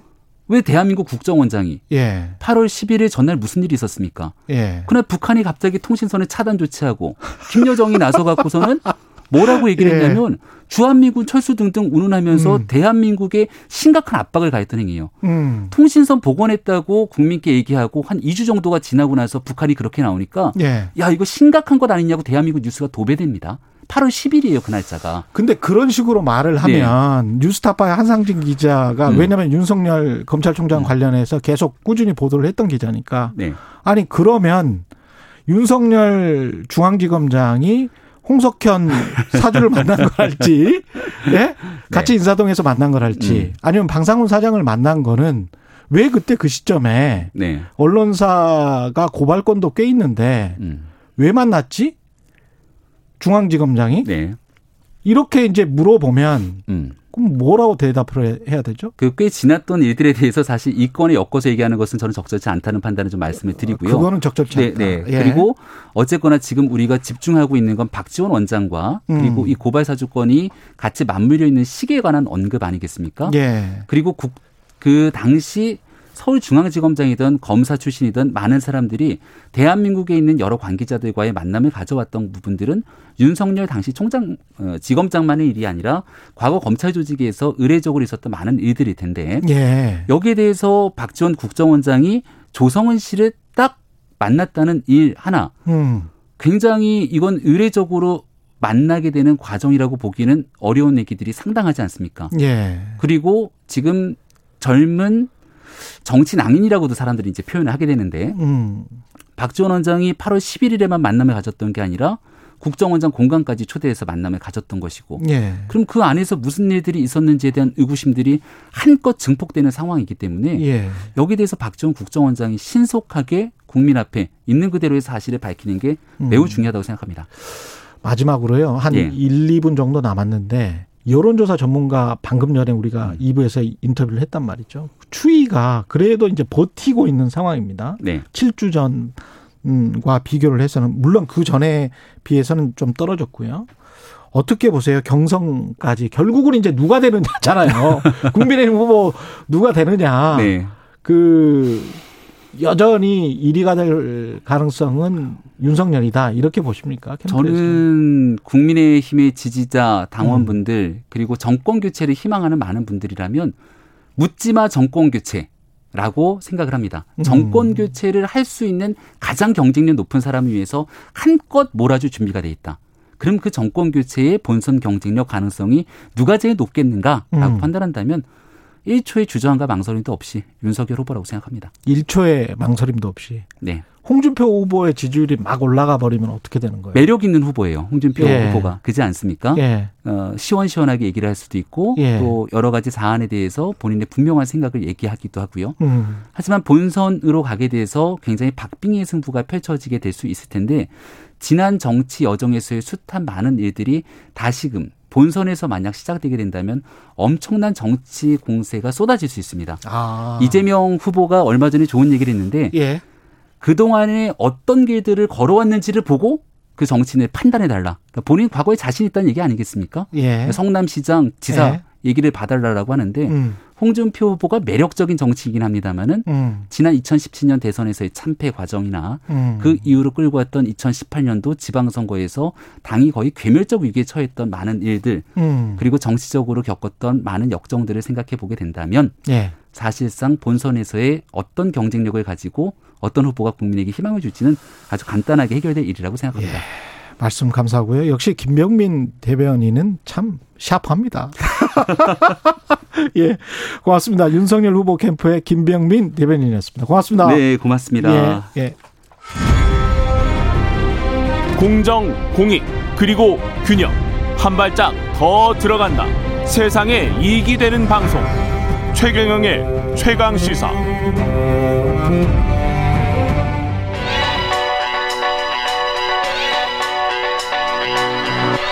최강 시사 시네리의 눈. 네, 시네리의 눈 뉴스포터 시네리 에디터 나와 계십니다. 안녕하십니까? 네, 안녕하세요. 예, 오늘은 탈레반 네. 여성 예, 아프가니스탄 이 주제군요. 예. 네. 지난주에 탈레반이 이제 공식적으로 정부를 출범하고 이때 이제 기자회견을 갑작스럽게 열었어요. 예. 이 기자회견에서 어떤 얘기를 하냐면 여성들도 앞으로 수업을 받을 수, 교육을 받을 수 있게 하겠다. 음. 이렇게 이야기를 했습니다. 예. 사실 이전부터 우리는 이전과 다른 정부를 구성하겠다 하면서 여성의 인권을 존중하겠다는 이야기를 계속했는데요. 이제 그거를 여성들도 수업을 받을 수 있겠다, 대학 교육도 받을 수 있겠다라고 이야기를 한 겁니다. 음. 근데 이게 자세히 보면 여전히 교실은 남녀로 구분이 돼야 되고요. 예. 여성은 여전히 뭐 히잡, 니캅 이런 것들을 쓰면서 자신의 몸을 철저히 가려야 합니다. 음. 그리고 여성 선생님으로부터 교육을 받아야 한다. 이런 것들이 여전히 유지가 되고 있거든요. 아, 여성은 여성 선생님으로부터만 교육을 받아야 되는 거군요. 네, 맞습니다. 그래서 지금 뭐 외신에서 나온 사진들을 보면 음. 아직까지 남녀 분리 시설들이 없잖아요. 그러니까 예. 뭐 무슨 회색 천으로 남자 여자를 가려놓고 이렇게 수업을 받는 예. 그런 모습을 볼 수 있었습니다. 그래서 이거에 대해서 국제사 회들이 물론 이제 여성이 교육을 받을 수 있다는 거는 이전과는 비교해서는 굉장히 발전적이지만 음. 여전히 여성들을 이렇게 차별하는 거는 어뭐 나아지지 않은 모습이다라면서 비판의 목소리가 나오고 있는데요. 탈레반은 아마 여성을 보호하는 교리에 충실한다 이렇게 지금 주장을 할 거예요. 근데 그 교리도 예. 사실 굉장히 왜곡된 교리라고 음. 봅니다. 그러니까 그 얼마 전에 뉴욕타임스에서 다뤘던 기사가 60세 남성이 음. 12살 아이 아이 여성 아이와 결혼을 했는데 그들이 주장한 건 뭐냐면 음. 여성의 첫 생리가 남편의 집에서 시작돼야 된다. 이게 사- 자기의 교리라는 거예요. 에? 말이 안 되죠. 그러니까 아. 생리가 치- 시작되지 않은 젊은 아이와 예. 남성이 결혼을 해야 된다는 거죠. 그래서 첫 생리를 남편의 집에서 시작하게 하는 게 그게 본인들의 가지고 그게 있는 교리- 종교다. 그러니까 그래요? 이게 사실은 아. 깊숙이 보면 예. 자신들의 믿음을 굉장히 왜곡하고 이런 예. 교리들을 아, 사실 왜곡하는 걸 많이 볼 수 있습니다. 특히 음. 그 코란 같은 데는 칼을 들지 말라 뭐 그런 게 있대요. 예. 근데 그들이 칼 대신 지금 총을 들고 있지 않습니까? 그렇죠. 그렇죠. 그러니까 그런 식으로 예. 계속 왜곡을 하고 있는데 사실 예. 이걸 보면서 이 종교를 이용해서 권력을 쟁취하고 다른 사람을 현혹시켜서 자기가 이루고자 하는 것들을 하는 것들 음. 이런 것들은 사실 아프간뿐 아니라 우리나라에서도 아, 일부 단체에서도 볼 수 있듯이 자기 전 예. 세계적으로 이렇게 종교를 좀 왜곡하는 그런 음. 정치 집단은 확실히 있는 것 같습니다. 이게 문맹률이 좀 개선이 됐었죠. 그동안에 한 20년 동안. 그렇습니다. 예. 이제 그 탈레반이 정권에서 물러난 후에 예. 어, 그 2001년이죠. 그때부터 여성들의 취업률과 문맹률이 크게 개선이 됐는데 음. 이 유네스코 자료를 봤더니 이 여자들이 초등학생이 없었어요. 여성 초등학생이 거의 없다가 예. 그 탈레반 정권이 물러난 후에는 250만 명으로 증가가 됩니다. 음. 그리고 처음으로 히잡을 쓴 여성 앵커가 방송에 나오기 시작했고요. 예. 그리고 뭐 여성 여성 정치인들이 내각에서 나오고 있었습니다. 그 이후에 여성 최초 대통령 후보도 나올 뻔했었는데 아 대통령 후보까지 나올 네, 뻔했어요. 그렇게 나올 예. 뻔했습니다. 2004년 탈레반 이후 첫 대선이었는데요. 그 이후 지금 다시 탈레반이 재집권하면서 음. 지금 여성부를 다 없앤 것 같습니다. 지금 아직 확실히 컨펌은 안 됐지만 여성부는 없어지고 예. 대신 아 그 전에 타, 저기 아프가니스탄도 이- 여성부가. 있었어요. 네, 그래서 중동 안에서 아프간의 여성 인권이 다시 되살아났다 이런 기사들이 굉장히 그동안 많이 나왔었거든요. 예. 근데 이제 여성부는 해체되고 대신 권선 장학부를 다시 부활했는데 뭐라고요? 권선 장학부라고 이게 뭐냐면 권선 장학부? 네, 종교 경찰 같은 겁니다. 그러니까 아 이슬람 교리를 권하는 거예요? 그렇죠. 이슬람 교리를 제대로 지키는지 경찰처럼 보면서 안 지키는 사람들한테 벌을 주는 그런 뭐야? 부입니다. 네. 그래서 사실 겉으로만 봤을 때는 제가 봤을 예. 이런 여성한테 교육의 권리를 동등하게 제공하겠다고는 했지만 예. 이 속을 들여다보면 과연 이게 정말 여성 인권을 개선하려는 의지가 있는 건가? 권선 권선 장학부가 아니고 권선 징학부입니까? 아, 징학부입니다. 공- 네. 권선 네, 징학부죠? 네, 징학부입니다. 예, 예. 네, 죄송합니다. 예. 징학부인데 예. 그래서 이런 것들을 봤을 때 여성에 대한 인권을 사실을 어, 개선하기보다는 지금 국제사회에서 이제 지원을 받아야 되는 게 아프간의 정부의 입장이거든요. 예, 경제 지원은 어, 받아야 되고. 네, 오늘도 속보가 나온 걸 보니까 유엔 쪽에서 이 독일, 미국 선진국들이 아프간에 1조 원 정도를 지원하겠다고 약속을 했는데 인권적 차원에서는 네. 또 지원을 해야죠. 네, 근데 전제 예. 조건은 붙었습니다. 네. 탈레반이 이전과 다르게 음. 여성에 대한 인권, 그다음에 아이들에 그렇죠. 대한 인권을 향상할 경우 예. 지원을 약속하겠다 이렇게 전제 조건을 붙였거든요. 투표권은 있죠 여성한테 지금. 어, 지금 정확히 설마. 이제 새 정부 들어서 어떻게 될지 몰랐는데요. 그 아. 정부 전에는 있었습니다. 있었죠. 네, 지금은 정확히 투표권을 부여하겠다 안 했다. 요거는 지금 발표가 아직 안 난 것 같은데. 야 이것까지 이거도 싸워야 되나? 네, 근데 야. 지금 또 한 가지 좀 신기한 거는 예. 이 탈레반을 지지하는 여성들이 또 나서면서 시위를 하고 또 음. 기자회견을 하고 있는데요. 이 탈레반을 지지한다. 탈레반을 지지한다고. 네, 그리고 오히려 미군이 있었을 때는 예. 이 여성들이 굉장히 외모 지상 주의로 힘들었다. 또 이런 얘기를 하는 여성 지지 세력이 나타났습니다. 우리로 치면 이제 관제 시위 뭐 이런 거네요. 네, 맞습니다. 근데 과연 이게 그 여성들의 정말 적극적인 자신들의 목소리인지 미국이 아니면 있을 때는 뭐라고요? 외모 때문에 힘들었다. 외모 지상주의. 그러니까 외모 다- 지상주의 오히려 히잡을 쓰지 힘들었다. 않고 다 드러냈기 때문에 예. 외모로 차별을 받았다. 근데 오히려 히잡과 니캅을 쓰면 우리가 아. 더그 차별에서부터 보호받을 수 있다. 이런 또이 메시지를 내놓고 있습니다. 근데 과연 이게 그들의 목소리인지 아니면 그냥 무장 세력의 손에 넘어가고 있는 그들의 목소리인지는 음. 좀 어, 좀 아직까지는 분간이 안 되고 있고요. 어떤 외모로도 당당하게 살아갈 수 있는 게 자유민주주의인 그쵸. 것 같은데요. 네, 맞습니다. 외모가 좀 안 안 좋다고 니캅을 꼭 써야 된다. 이것도 말 말 안 되는 거 아니에요? 이게 네, 말이 안 됩니다. 네. 그래서 그 제가 어제 한 사진을 봤습니다. 그 아, 예. 우리나라의 특별 기여자로 온 가족들 중에 음. 여성 아이들이 이렇게 뛰놀면서 니캅 이런 거 다 안 쓰고 이게 축구를 하는 모습을 딱 보면서 음. 참이 같은 동시대에 살아가면서 참 이 사람들의 운명이 이렇게 갈리는구나라는 음. 생각도 들었고 예. 그들이 우리나라에 잘 정착해서 나중에 아프간에 돌아가서 여성 인권을 위해서 참 열심히 일해주고 지금 같은 비극이 일어나지 않도록 해주는 그런 아프가니스탄도 좀 변해야죠. 예. 네. 변해야 돌아갈 수 있겠습니다. 그분들은. 맞습니다. 예. 네. 근데 조금씩 변하고 있고 그 아프간 땅에서도 여전히 그 여성의 인권에 대한 목소리를 내는 사람들이 있기 때문에 그렇죠. 조금씩 외신들도 보도를 하고 있고요. 그 불씨가 사라지지 않길 바라고 음. 있습니다. 청취자 가로수님, 아프가니스탄 여성들 의 인권이 부디 향상되길 기원합니다. 이렇게 말씀하셨네요. 시네리의 눈, 시네리 기자였습니다. 고맙습니다. 네, 감사합니다. KBS 1라디오 최경련의 최강시사 2부는 여기까지입니다.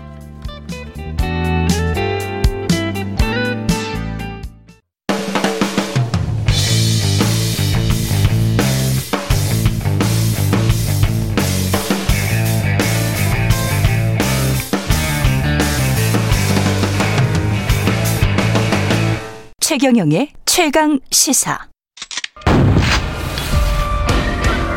최경영의 최강 시사.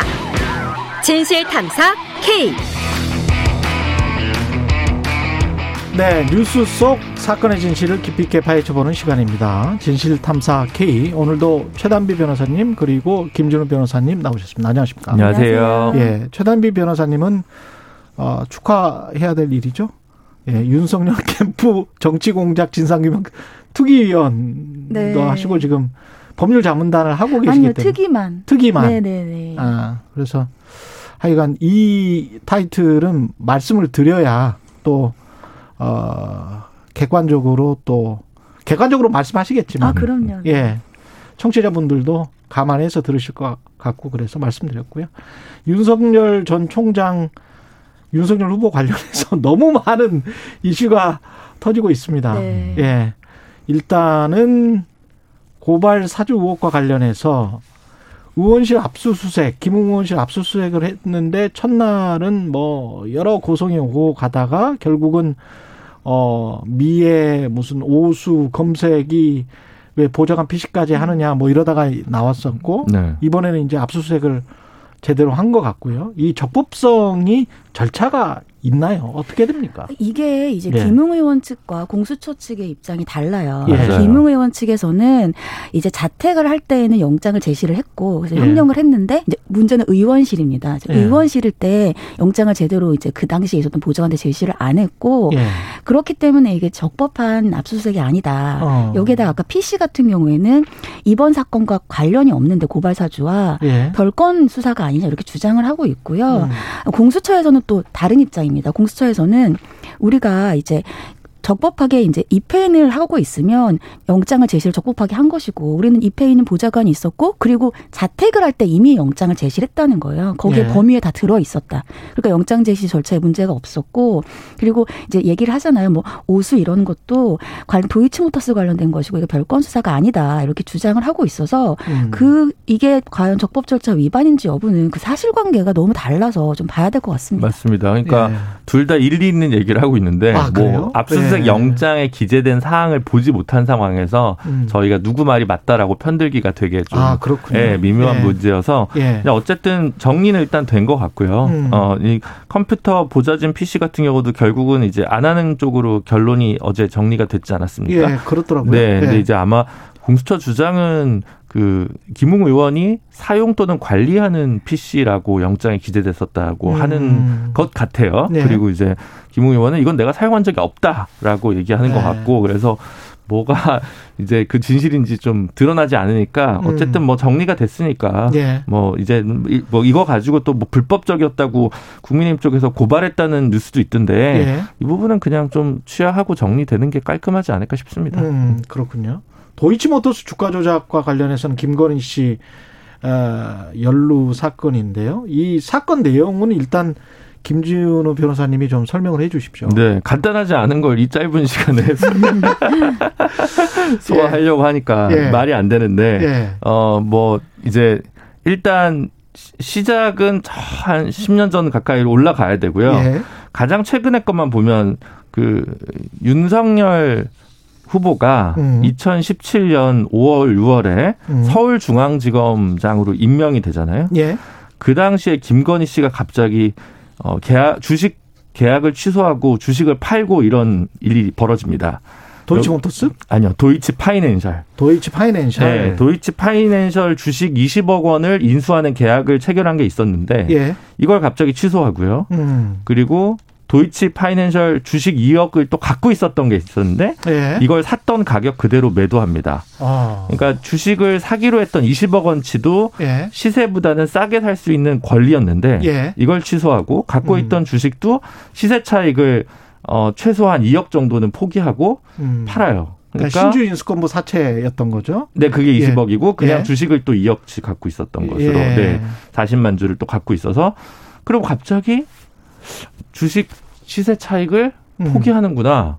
뭐 이제 말이 나올 수 있으니까 그렇죠. 거기서부터 이제 물음표가. 예, 이제 예. 꼬이다가 예. 더 올라가니까 도이치 파이낸셜이라는 이 그 수입차 자동차 리스와 관련된 금융업체 이게 모 회사가 도이치 뭐죠? 그 모터스? 모터스인데 이 회사와 김건희 씨가 10여 년간 오랫동안 다양한 거래들을 해왔다라는 정황은 확인이 됩니다. 그렇죠. 네, 그래서 근데 그 과정에서 10년 전으로 올라가서 도이치 모터스가 시세 조작 혐의가 있었던 적이 있었는데 그렇죠. 그 즈음 전후로 해서 김건희 씨와 어, 금전적 거래를 이 예. 도이치 모터스 사장인 어, 권호수 회장과 있었다거나 이런 예. 일들이 이제 되게 다양하게 이- 존재했었거든요. 예. 그러면 시세 조작 의혹에 좀 시세 조작에 가담하거나 쩐주 역할을 했던 거 아니냐 예. 이런 의혹이 윤석열 후보가 검찰총장으로 취임할 때 청문회 당시에 음. 어그 당시 이제 야당 의원들이 적극적으로 음. 제기를 했던 것이죠. 경찰 내사 기록을 가지고. 네, 예. 그뭐 그때 이제 최이배 의원이라든가 뭐 이런 분들이 이제 적극적으로 음.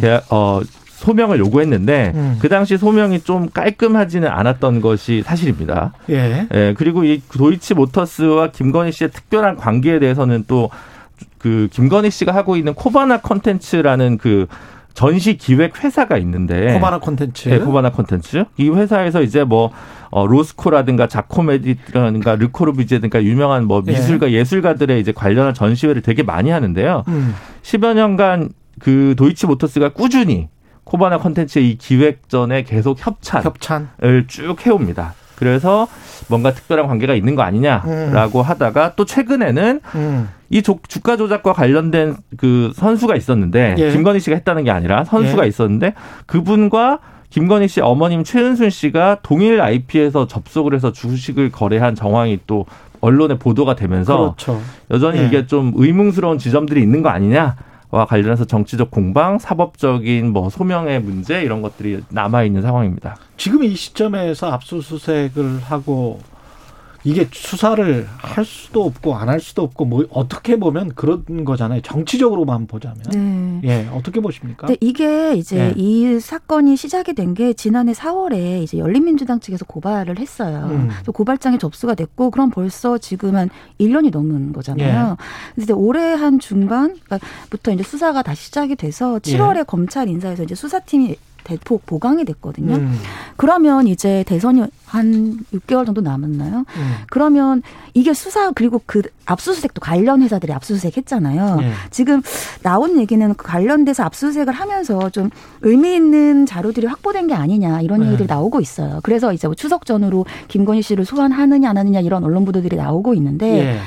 지금 검찰 입장에서는 압수수색까지 했고 1년이 넘어 있는 상황에서 음. 이거를 그냥 묵혀두기에는 좀 문제가 있다라고 생각을 할 수 있어요. 왜냐하면 이게 조금 더 시간이 지나면 선거에 영향을 미치기 위해서 사건을 수사한다라고 볼 수 있기 때문에 어떠한 뭐 예를 들면 기소를 하건 불기소를 하건 더 이 사건을 묵히기에는 좀 부담이 있지 않나. 오히려 대선 6개월 정도 앞둔 이 시점 정도에는 마무리를, 마무리를 지어야 되지 된다. 않나. 기소건 불기소건. 그렇죠. 공소시효 문제 관련해서 사실 논박이 좀 있는 사안입니다. 예. 어, 김건희 씨가 중간에 시세 조작 의혹과 관련해서는 주식을 언제 팔았느냐라는 시점이 좀 불명료한 지점들이 있어서 음. 어, 이게 공소시효로 사실은 날아갈 수도 있는 사건이고 뭐 남아 있을 수도 있는 사건이어서 예. 조금 애매한데 어, 담당 검사들은 자기한테 배당됐으면 계속 미루고 싶었겠죠. 아, 그럴 수, 그렇죠. 그럴 수는 예. 있습니까? 근데 미룰 수는 있어요? 뭐 그거 그게 이제 뭐 기소 편이라든가 왜곡이라든가 이런 것들이 벌어지니까 수사가 뭐 잘 안 된다. 그러면 네, 계속 캐비넛 안에. 묵혀두고 예. 싶- 싶었겠죠. 예. 또 당시에만 해도 계속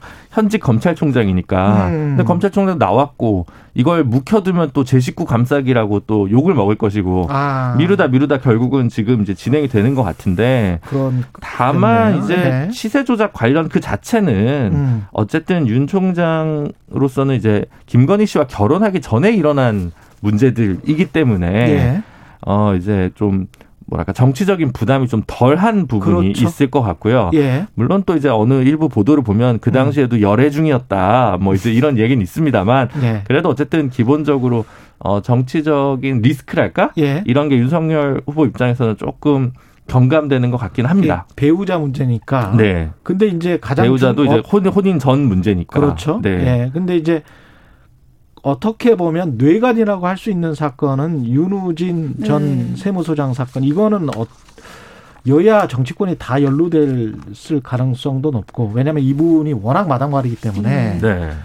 윤석열 전 총장, 윤석열 후보 같은 경우는 변호사법 때문에 네. 계속 이슈가 됐었던 사안이고 이 이거는 어떤 사건인지 개요를 좀 설명을 해 주십시오. 네, 이것도 좀. 사건이 예. 길긴 합니다만 짧게 말씀을 드리면 이거 크게, 예. 크게 두 가지 사건이 있어요. 하나는 윤우진 전 서장에 관련되어서 윤우진 전 서장이 이제 어떤 A 씨로부터 인허가 관련 로비 자금을 챙겼다. 예. 그리고 관련된 사람들에게 이러한 변호사를 소개시켜줬다. 그러니까 예. 윤우진 전 서장과 관련된 사건이 하나가 있고 지금 말씀하시는 건 이제 윤석열 전 총장과의 관련된 사건은 음. 이제 말씀하신 것처럼 이제 이 윤, 윤우진 전 세, 이 세무서장이 음. 누군지를 먼저 봐야 돼요. 음. 윤우진 전 세무서장이 윤대진 검사장의 형입니다. 형이죠. 그러니까 윤우진 전 세무서장이 어떠한 특혜를 받았다면 네. 그것은 윤대진 검사장과 윤석열 전 총장과는 깊은 인연이 있기 때문에 그렇죠. 결국 이게 윤석열 전 총장과 관련이 있느냐부터 시작이 됩니다. 예. 근데 크게 두 가지인데 하나는 말씀하신 것처럼 윤우진 전 세무서장이 처음에 내사를 받을 때 병원에 음. 입원을 해요. 예. 근데 그때 윤석열 전 총장이 변호사를 소개시켜 줬는가? 음. 근데 여기에 대해서 이제 윤석열 전 총장은 인사청문회 때 그런 적이 없다 이렇게 발언한 적은 있습니다. 근데 예. 일단 변호사를 소개시켜 줬는가?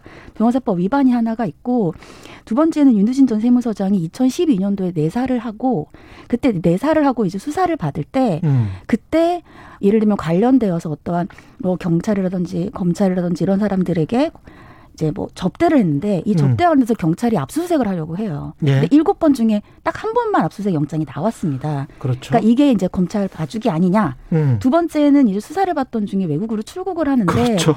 출국하고 우리나라에 강제 송환이 됐을 때 인터폴에 의해서 인터폴에서 강제 송환이 됐죠. 예. 그리고 나서 검찰에서 무혐의를 받았어요. 관련자들이. 그러니까 구속도 안 당했습니다. 그러니까 처음에는 체포영장을 안 발급했고요. 예. 그리고 나서 법원을 통해서 영장이 나오긴 했었습니다. 예. 근데 결국 무혐의가 나왔어요. 예. 그러니까 이게 또 봐주기가 아니냐. 근데 이제 검찰 봐주기를 할 때 아까 말씀드린 것처럼 이게 그 동생과 윤석열 전 총장의 관련이 있기 때문에 결국 음. 이게 관련 있지 않느냐. 음. 이러한 이제 사건의 개요입니다.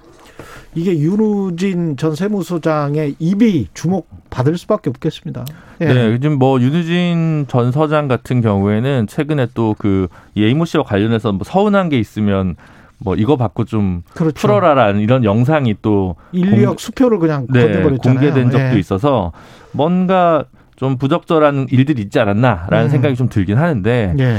다만 이제 그 도이치모터스 건도 그렇고 음. 우리 윤우진 전 용산 세무서장과 관련된 각종 의혹도 그렇고 예. 직접적으로 윤석열 후보가 뭔가 관여됐다는 정- 증거 증황은 굉장히 약하게 드러날 것으로 좀 보입니다. 예. 무슨 얘기냐면 최은순 씨가 장모잖아요. 그렇죠. 지금 뭐 여러 가지 얘기들이 있지만 어. 어. 쨌든 이 덕분에 옆에 있던 사람들이 뭔가 피탄을 맞아서 지금 요양급여 사건 때문에 지금 요양병원 사건 때문에 3년 법정 구속형 받아서 구속돼서 재판 받고 있다가 최근에 보석으로, 나왔잖아요. 나왔습니다. 그러니까 윤석열 후보가 여기에 대해서 직접적으로 관여 있든 아니든 어. 이제 검증 과정에서 어. 어, 수사에서 제대로 묻혔던 사건들이 드러나면서 그렇죠. 옆에 서 있던 분들이 이제 구속되거나 유죄를 받는 일들은 벌어질 수는 있겠지만 예. 본인이 직접적으로 이미지의 흡집은 나겠지만 예. 윤석열 후보 본인이 형사 책임 받을 가능성은 상당히 낮아 보인다. 이 변호사법. 위반 의혹과 관련해서는 사실은 윤우진 전 세무서장이 어떻게 말하는가에 따라서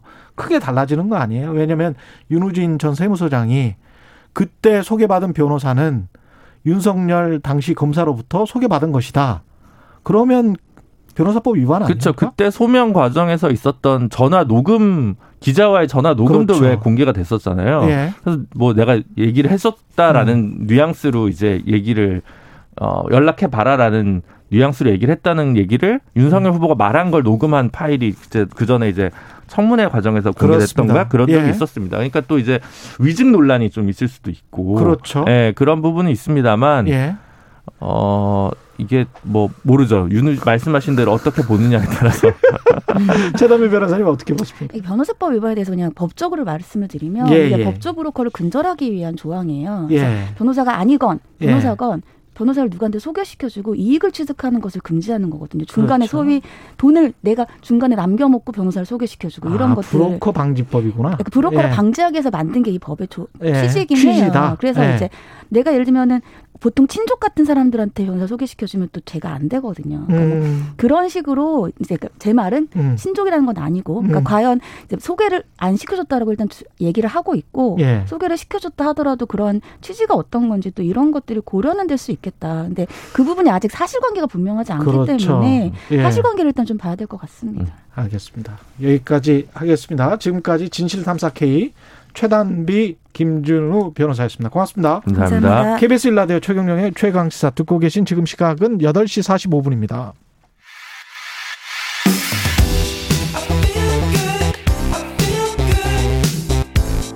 세상에 이익이 되는 방송 최경영의 최강 시사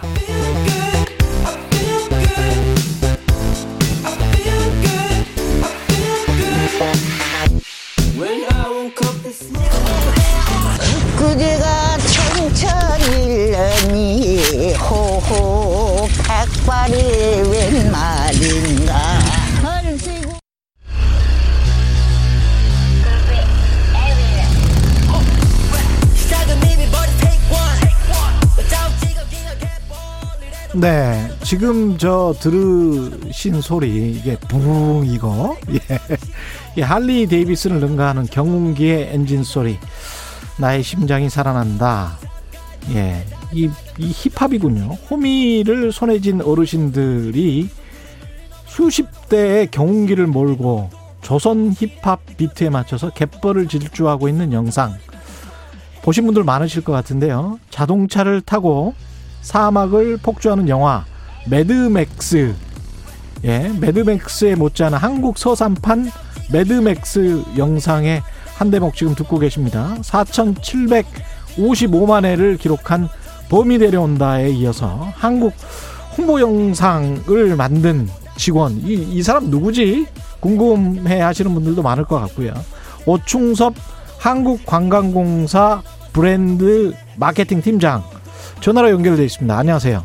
안녕하세요. 오충섭입니다. 예. 이, 저, 봤는데요. 범이 내려온다부터 지금 한국관광공사가 뭐 굉장히 영상미가 뛰어난 작품들을 많이 엄선해서 잘 내보내시네요. 대단하십니다. 아니요. 사실 이게 외국 예. 관광의 대상인데 예. 국민분들이 너무 좋아하셔가지고 대단히 감사할 따릅니다. 예. 범이 내려온다가 아니고 범 내려온다죠. 범 내려온다. 예.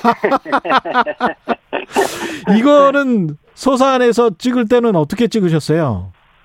아, 서산에 그날 제가 일요일 날 아침에 3시간 버스 타고 와서 또 터미널에서 1시간 기다렸다가 40분 버스 타고 또 한 택시 타고 또 들어갔는데요. 비가 아. 하루 종일 와가지고요. 예. 진짜 힘들었습니다. 그러니까 기다리다가 말다가 그 주민분들이 30대 경운기에 예. 그 80분이 그 갯벌에 나갔는데 비가 2시간 와서 또 비가 오면 또 드론이 못 뜬다 그러더라고요. 아, 그래서 그래요? 기다렸다가 또 예. 그랬습니다. 예. 일부러 뭐 비 온 날을 선택한 겁니까?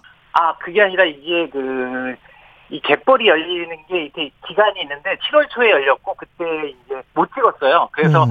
8월이고 아니면 또 9월 초고 이렇게 기간이 있어서 그 저기 조개를 캘 수 있는 기간이 그래서 그거 타이밍을 맞추다 보니까 그냥 8월 초로 그 코로나도 심해지고 원래 우기가 지났는데 또 비가 온다 그랬는데 그냥 강행을 했습니다. 예. 그렇군요. 이 예.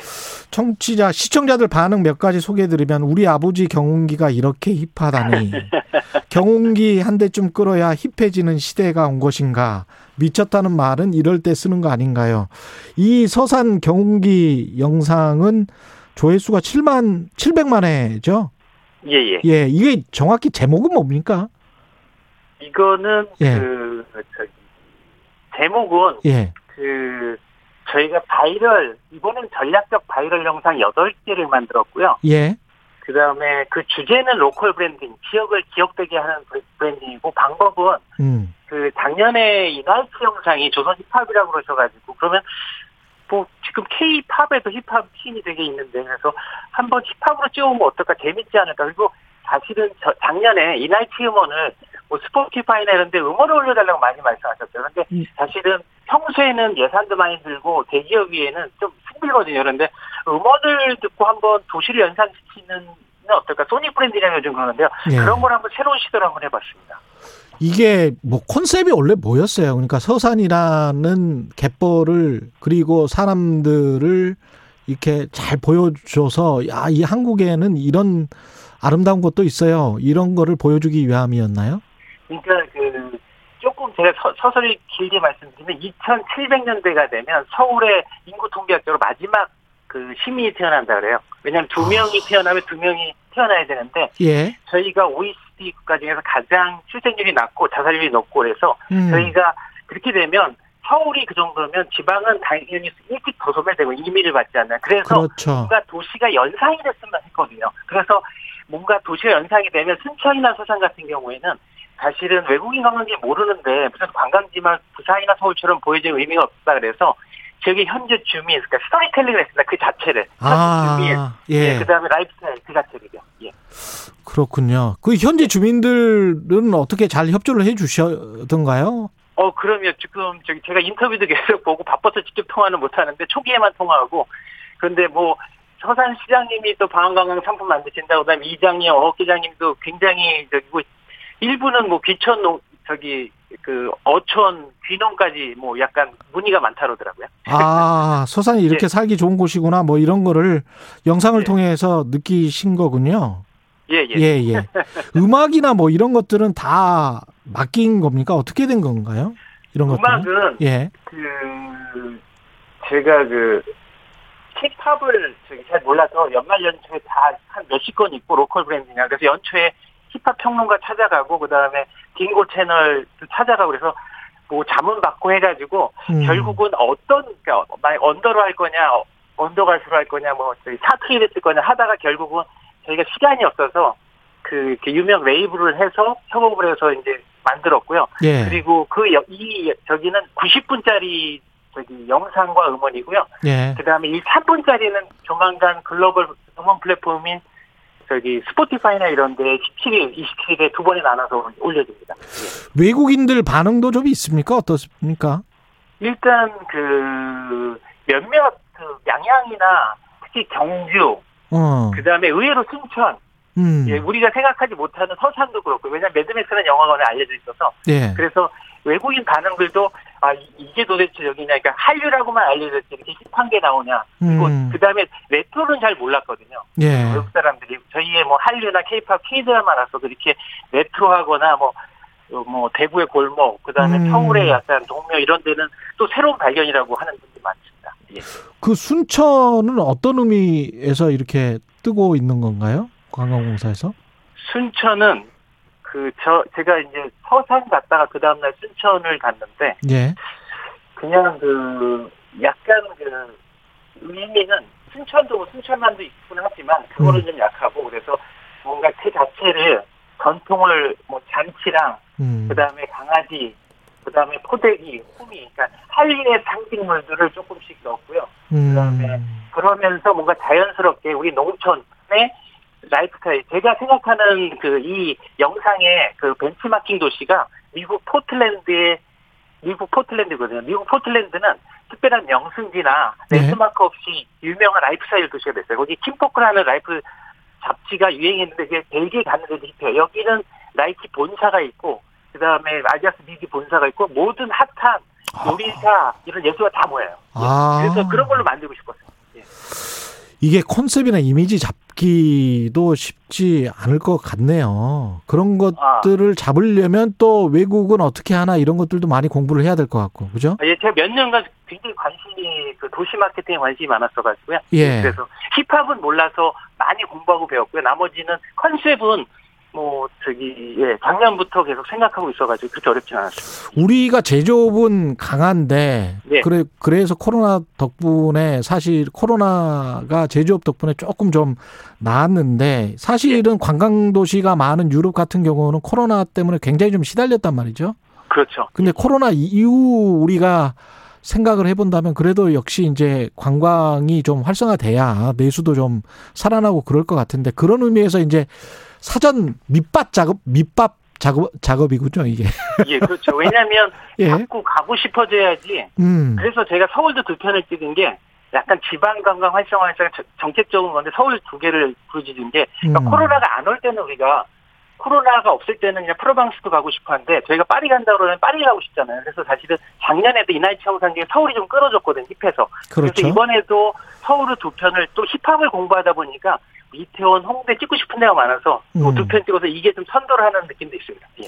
한국에 지금 뭐 소개하시고 있는 이런 서산, 순천 뭐 이런 도시 말고 또 기획하고 있는 염두에 두고 있는 도시들이 꽤 있겠습니다.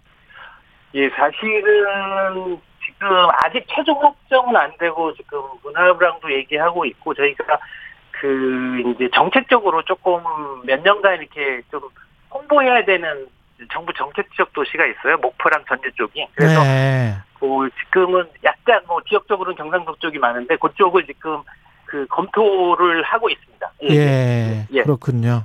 예. 아무래도 지역 선정해서 컨셉 잡고 뭐 작업하고 예. 그런 것들 그 젊은 사람들 그다음에 정말 그 글로벌한 문화와 접속이 좀 돼야 될 것 같은데 한국 관광 공사잖아요. 예. 약간 엄금질인데 예. 예 그렇지 않은가 봅니다. 지금 오충서 팀장님 말씀도 그렇고 예. 예. 그 공사 분위기가 좀 많이 바뀌어서 이런 작품들이 나오는 겁니까? 예, 아무래도 저희 사장님 오시고 나서 제가 작년부터 이번까지 한 번도 그 이렇게 그, 그 저기 수정하신 게 없어요. 그냥 완, 어, 문화, 이번에 바이럴 영상도 전날 오후에 저희 사장님이랑 이렇게 저희 직원들 통과하고 그 다음날 문화부도 왕치해서 하나도 고치지 않고 그냥 박아가지고. 그래요. 윗사람들이 그 본인들의 미학으로 그 자꾸 고치면 안 돼요. 예. 그냥 뭐 밑에서 그냥 통과되면 그대로 나가야죠. 아, 예. 그리고 지금 시대가 바뀐 것은 워낙 지금 코로나로 유튜브 영상을 많이 보기 때문에 그렇죠. 예전 같으면 3, 4년 전 같으면 이것도 저희 뭐 외국 일부에서는 뭐 뮤직비디오 같다 왜 관광지를 많이 안. 보이냐 여러 가지 얘기했죠. 예. 예. 지금까지 한국관광공사 오충섭 브랜드 마케팅 팀장이었습니다. 고맙습니다. 예, 감사합니다. 고맙습니다. 청취자 2938님, 저도 빨리 경운기 몰고 싶습니다. 이런 말씀 하셨네. 예. 9월 14일 화요일 최경령의 최강 시사였습니다. 고맙습니다.